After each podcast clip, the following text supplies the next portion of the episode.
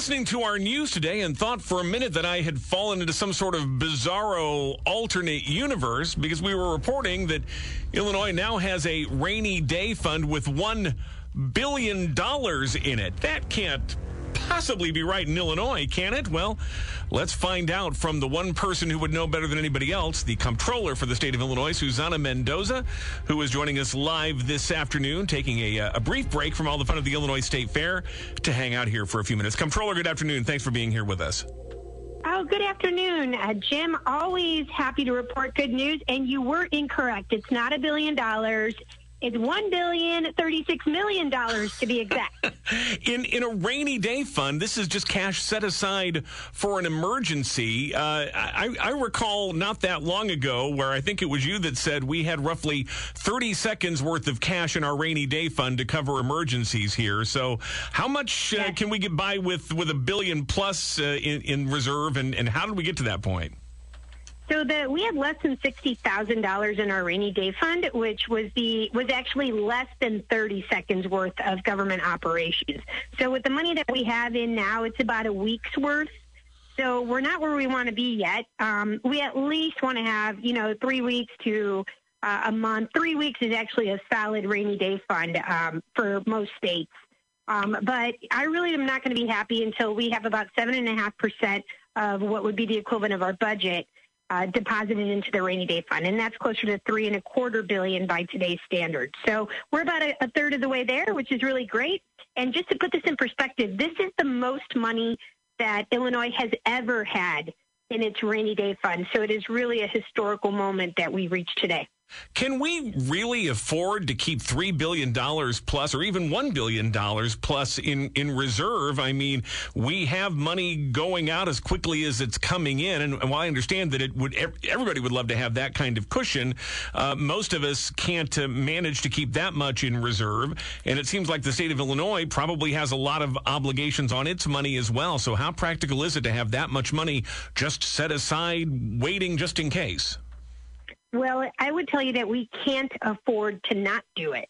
Uh, we absolutely need to have at least a seven and a half percent uh, of our budget in reserves that would prepare us for any economic downturn that is not of our own doing, right? And so I can tell you, as a person who had to navigate the state of Illinois out of not just one, but the two largest fiscal crises in our history, that it certainly would have been a lot easier for me to give relief to our vendor community who had dutifully performed their services to our state, but had been turned into unwilling lenders to the state when they were asked to wait eight, nine months to get paid.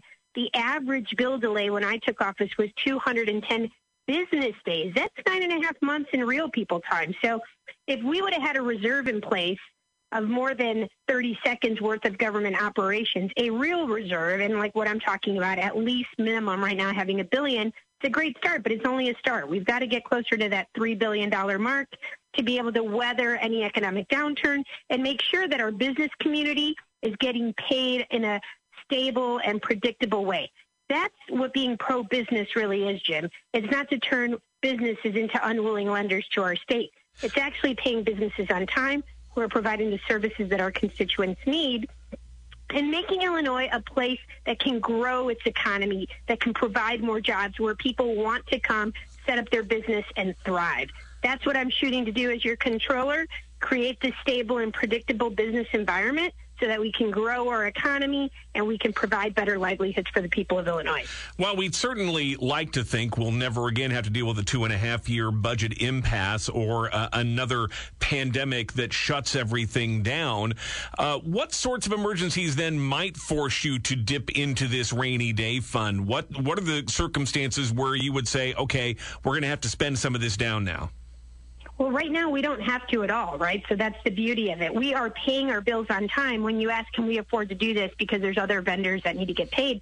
As a matter of fact, my oldest bill today is only 14 days old. That's way better in terms of a payment cycle than even the business sector, the private sector has. So when people say we should run government like a business, I would say I'm running it better than a business.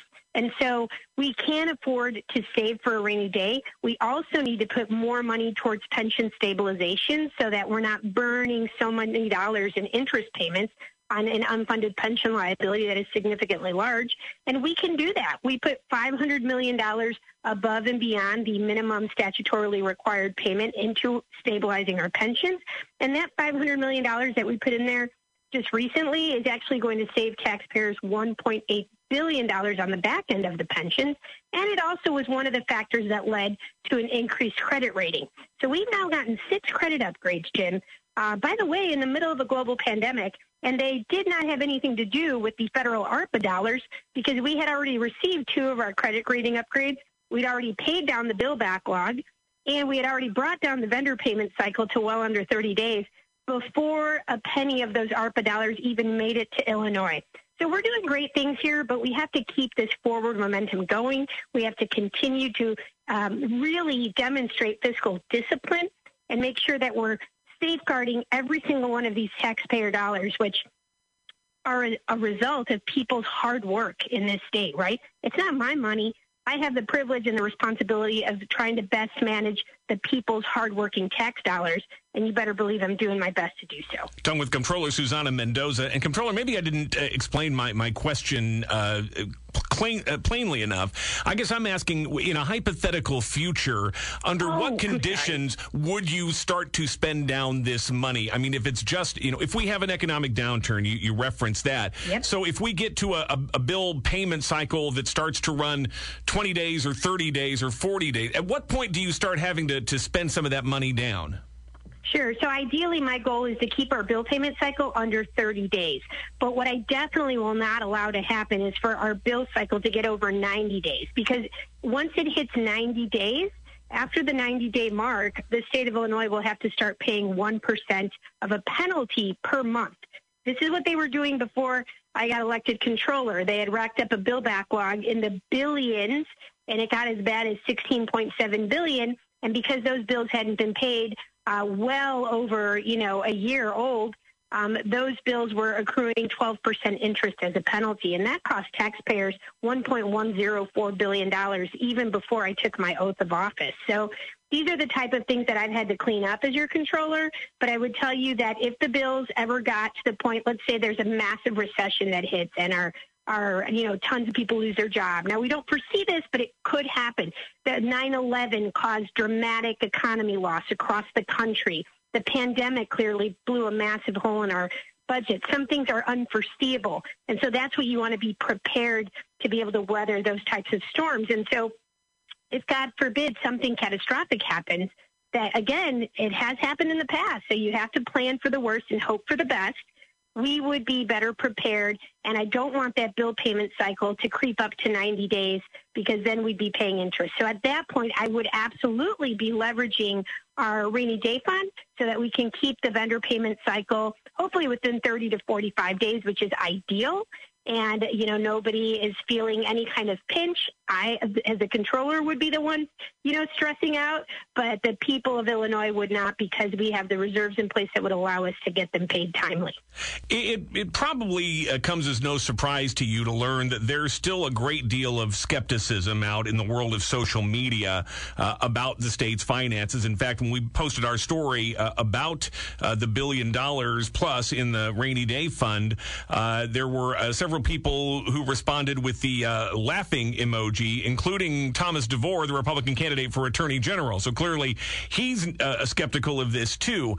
To what extent are you uh, battling still this perception that Illinois' finances are, are in the dumpster? Uh, we couldn't possibly be able to do this because we have so many unpaid bills and our finances are so horrible, and so on and so forth. What, to what extent are you really fighting uh, that perception out there? Listen, there's always going to be naysayers. There's always people who, you know, I don't understand why, but they love to root against our state. They revel in bad news. No matter what the good news is, they find the negative, and it's all misinformation, as a matter of fact, because you could say that you know, these same naysayers, these are the same folks who are saying that the only reason why Illinois is doing well financially right now and that we've been able to bring down our bill backlog and that we've been able to save for a rainy day is because of this influx of federal ARPA stimulus dollars. But those people just need to learn to read a calendar. And, you know, the facts are the facts. And sometimes those facts are inconvenient to people who don't love our state and who don't like to tell the truth about what's happening.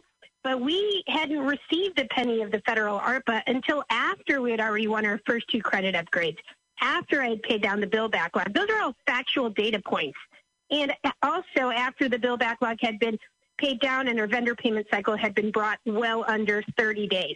So if you don't want to believe me because people, let's say, are partisan and, you know, these folks all happen to be on the Republican side who like don't want to believe that Democrats are truly fiscal stewards here, that this Democratic administration has done what no one else has been able to do, which is essentially be fiscally disciplined and actually clean up a disaster that no one thought was possible to clean up within at least 10 to 15 years. I've done it in five. And so you know, I can say the facts are the facts, but if people just want to make up their own misrepresentations, I really can't stop them. But don't believe me. Believe the credit rating agencies who have now upgraded our credit six times. And by the way, those are the first credit upgrades in over 20 years. They're not given out easily here in Illinois, you know, the credit rating agencies, if the sun doesn't come out, they might, they might downgrade our credit. So I would just say that I've had to work very, very hard over the last five and a half years, methodically and strategically chipping away at the state's bill backlog, leveraging every single federal matching dollar. When I pay a Medicaid bill that costs me a dollar of state taxpayer money, I'll, I'll pay that bill first because it'll give me 50 cents extra from the federal government. And I turn a dollar into a dollar fifty. And maybe that was growing up as a kid in a poor family where my parents showed me how to stretch the value of a dollar. That I look for those opportunities, and that's how I tackle our state's debt. And I know that we should not spend more money than we have coming in. And the first thing we should do with new money is pay down existing debts. It is not rocket science. You just need somebody who's committed to it and passionate about it. And I've done that. So the naysayers, I don't let them get me down. I'm more concerned about what the credit rating agencies have to say than what I am about Mr. DeVore.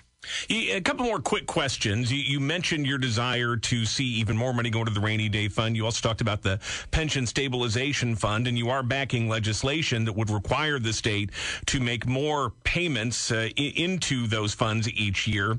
How much yep. do you want to see allocated on an annual basis uh, to to that?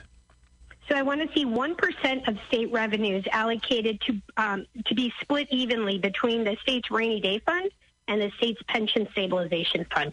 So as an example, let's say, you know, we have a, a $40 billion budget just to use simple math. 1% of that would be $400 million. So under my proposal here, we would put $200 million into the state's rainy day fund and 200 million into pension stabilization until we hit a cap of seven and a half percent savings, which would be about three and a quarter billion dollars. If we do this methodically, every year that our revenues are at least four percent growth, and every year that we are under three billion dollars with our accounts payable, and as an example, today we're at about one and a half billion, which is remarkable. Um, what we would do then is automatically trigger this deposit of 200 million and 200 million into each of those two funds. When we hit seven and a half percent savings, we stop putting money into the state's rainy day fund, and all 400 million would go into pension stabilization. And I think I said earlier that the 500 million that we put towards pension stabilization is going to decrease the unfunded pension liabilities by 1.8 billion. So this is a really good use of that of those extra dollars and, you know, before, again, I, I want to say this over and over, before we start looking to spend new money on new programs, we really need to uh, pay down our existing debts. We've seen uh, national economic numbers indicating that the uh, the overall U.S. economy has been slowing down. Economists aren't quite ready to call it a recession yet, but that is still looming as a possibility. How concerned are you about the possibility of a recession and what it would mean to the state's finances?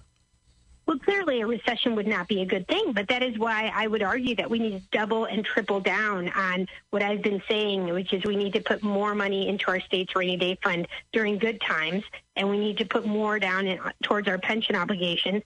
But most importantly, building up that that rainy day uh, reserve is what will protect us from any pending uh, or possible recession. So that's exactly why now is the right time to put even more money away into those buckets. Comptroller Susan, Susana Mendoza will be in the uh, State Fair Twilight Parade tonight. And then tomorrow you have an event at the fairgrounds. You're going to be uh, paying tribute uh, to several Springfield police officers. Tell me uh, why you're doing that and how does that tie into your job as comptroller? Well, number one, I think every citizen in the state of Illinois owes a debt of gratitude to our men and women in uniform, whether it's in the military services, whether it's our first responders here at home. And so, you know, I have a special place in my heart for anyone who decides to put on a uniform and go out and protect the public. And so every year it's been my honor and my privilege to get to highlight some of our, our bravest and some of our heroes here locally in Springfield and surrounding police departments. Um, just take a minute to like say thank you and honor them and their families for their service. We'll also be um, announcing that we're going to be introducing uh, legislation soon that would also create an um, a continuing appropriation for the widows and orphans of fallen officers and firefighters.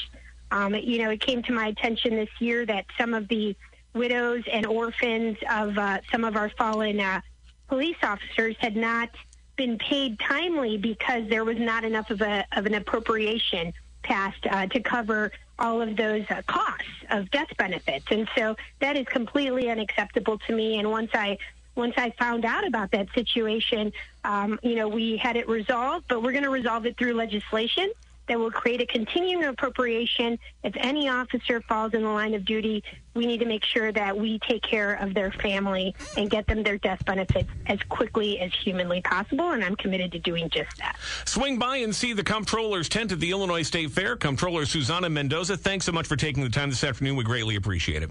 Oh, it's always a pleasure. And make sure, I'm going to tell you what my favorite thing is to eat there. Get a big bucket, not the little cup. Don't be shy. The big bucket of lemonade shake if you really want to do the state fair correctly because you're going to need the energy and eat as many Bo's corn dogs as you can. Oh, that is my, corn dogs. That's my approach. And maybe a turkey leg and a pork chop on a stick too while you're at it. Comptroller, thanks again. For